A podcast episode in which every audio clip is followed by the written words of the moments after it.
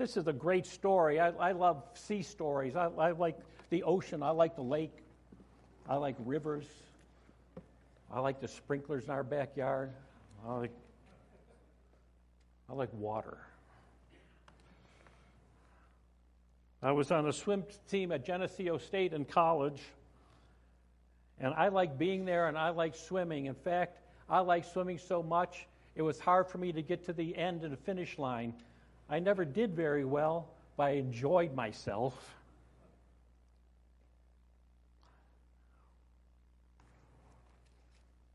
This scripture has a lot of questions in it, particularly questions that that deal with disciples' faith and who they thought Jesus was after they had been with him for so long. That they had been traveling with him and they had seen him cure the, the ill and exorcise demons. And in that world, remember, we're talking about ancient world, we're talking about a different time in history and different thought processes and, ri- and raise the dead as well. So it wasn't like they didn't know Jesus. And yet, we have this puzzling scripture to where, as the scripture ends, they feared more than they did in the dealing with the storm. And I like to think this in that story. I like to think that, first of all, uh, a little background these boats were about 27 feet long, about 7 feet wide, and about 4 feet high. On the Lake of Galilee, the Galilean boats there that were used for fishing but also used for carrying people. And that boat could have supported 15 people. Well, there's 13 in the boat. But it's not very high, is it? If a storm comes up, there's not much room for error. And the boat was filling with water. So I'm thinking, what did they want Jesus to do if we know by the end of the, of the scripture that they didn't think he was going to calm the sea?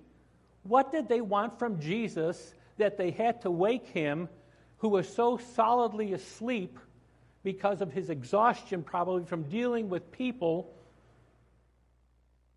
I think at this time, maybe feeding four or 5,000 people, but preaching all day, he's asleep in a boat. What could they have wanted from him?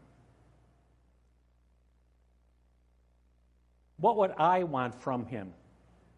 Do you have an idea what you would want from him on a practical level? There's 12 of us awake. Some of us are manning the sails and working the sails. Some of us are rowing because there's about four oars in the boat. And some of us are bailing. And somebody is steering. What would you want Jesus to do? I think I know what I, I want him to help bail. Let's keep the boat from sinking for Pete's sake. Because they weren't thinking in terms of Him being God personified, God in the flesh. They were thinking of Him as an itinerant minister.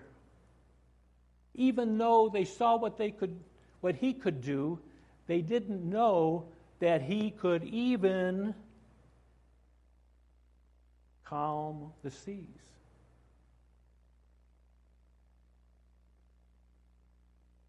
And Jesus, again, how many times have you heard Jesus say to his disciples, Not again. Where's your faith? Why do you fear? Boys, can't you get it? You're with the Son of God. It wouldn't have mattered if the boat would have capsized and they would have drowned. They were followers of Christ. Which meant what? A little hiccup. They would have been transformed from earthly bodies to their resurrection bodies. They were already part of the kingdom, you see.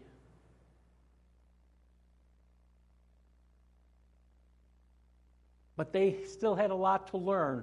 Like us, it's a process. Our faith is a process moving on to maturity, just like in the stewardship lesson to give more and more and more of ourselves to God. I remember 40 years ago, in fact, 1981. Remember 1981?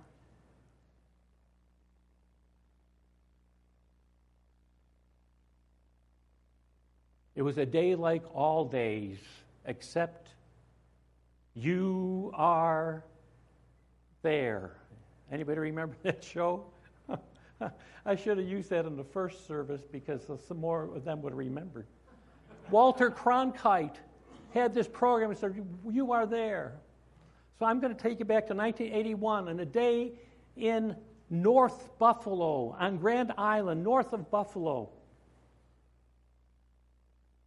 We were seeing Linda's parents.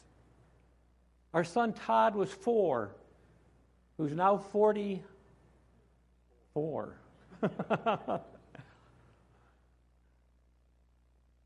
we had an 18 and a half, we had a, a car that was almost as big as Jesus' boat. We had a 1977 Ford station wagon that was about 20 feet long. We had a playground in the back of his of that car for Todd to play in. And there were no restrictions as far as seatbelts go for kids. So here we are in Grand Island, and we were leaving that day after spending a week with Linda's parents and a Thanksgiving that had 65 degree temperatures in Buffalo nearing December. Unheard of.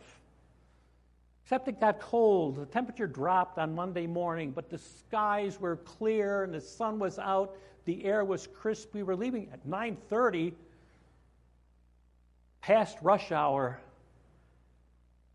Took us about 15 minutes to get south, still in what's called North Buffalo, and that's important to the story, to get on the thruway, I 90, it's called now.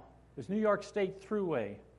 It paralleled the old Main Street Route 5 east because we were heading to Philadelphia.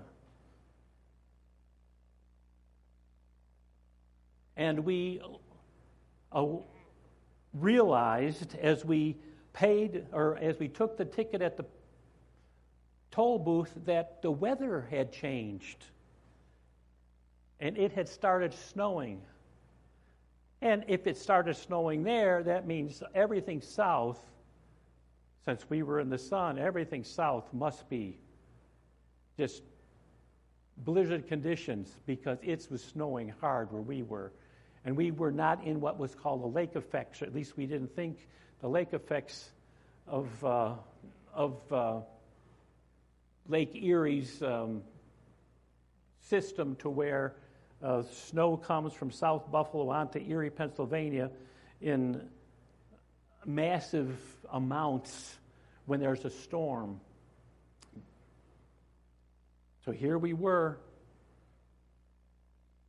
snow accumulating, and we only went about seven miles, and all of a sudden we couldn't see anything. Blizzard conditions, a whiteout. Have you ever been in whiteouts? They're not fun whiteouts. We were following ruts. We're trying to keep up with the car ahead of us. And all of a sudden, the car started, car started drifting. I did not, could not see the road. And I'm looking through a windshield that all of a sudden was accumulating snow because the wipers quit. And I, the defrosters trying to keep the snow or keep the snow melted so I can look through the glass of, of the water sheeting. And all of a sudden, I see the barrier to the left of the road on the throughway, which meant I was about 10 foot off the road. And we hit the barrier, and the car was pushed back onto the highway.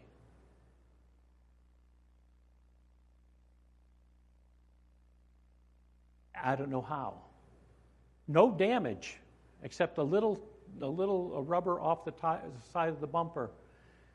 And I told Linda, I said, look for that sign for the last exit where I had lived, the last exit before we had 15 miles to go to the next one uh, outside of uh, Buffalo suburbs.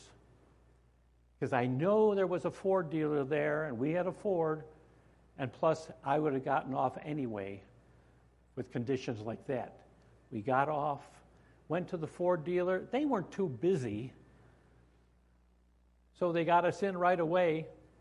And as they were taking care of the car, the manager came out and kept us updated on what was going on. Well, they closed the throughway. So if we were still on the throughway, we would have been closed. They closed all the exits, they closed everything. No one could get on, no one could get off. Traffic came to a stop. So we're thinking this is one mighty big storm.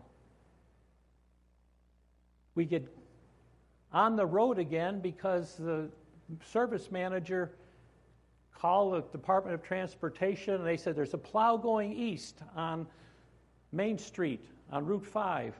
If anybody's going east, you can go on that road. It's just follow the plow.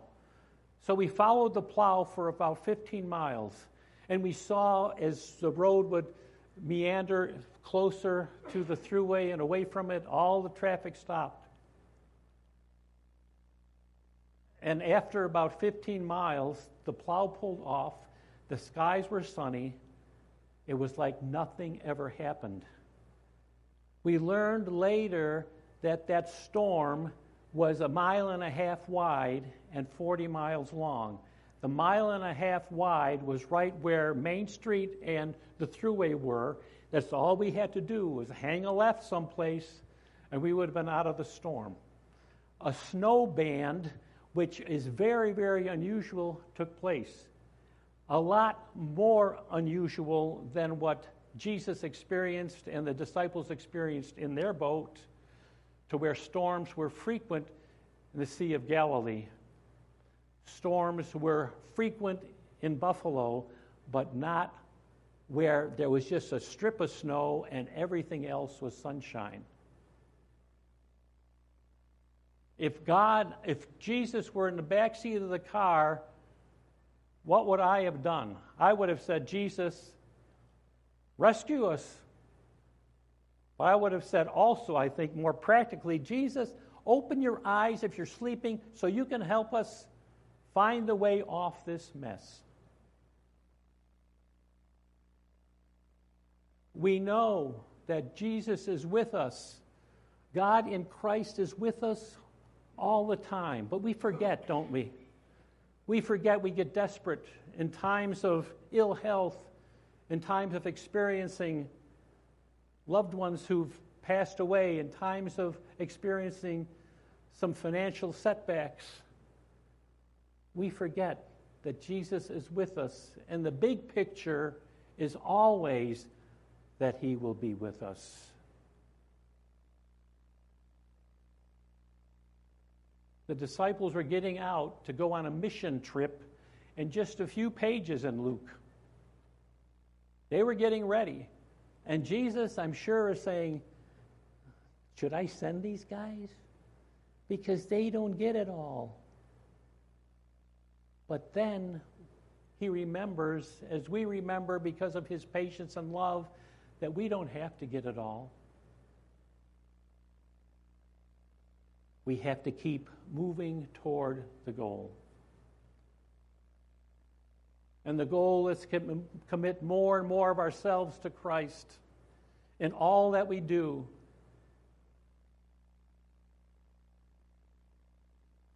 And all those people we meet to show our love to spread the gospel through our actions and to know that we know that we know that God is with us.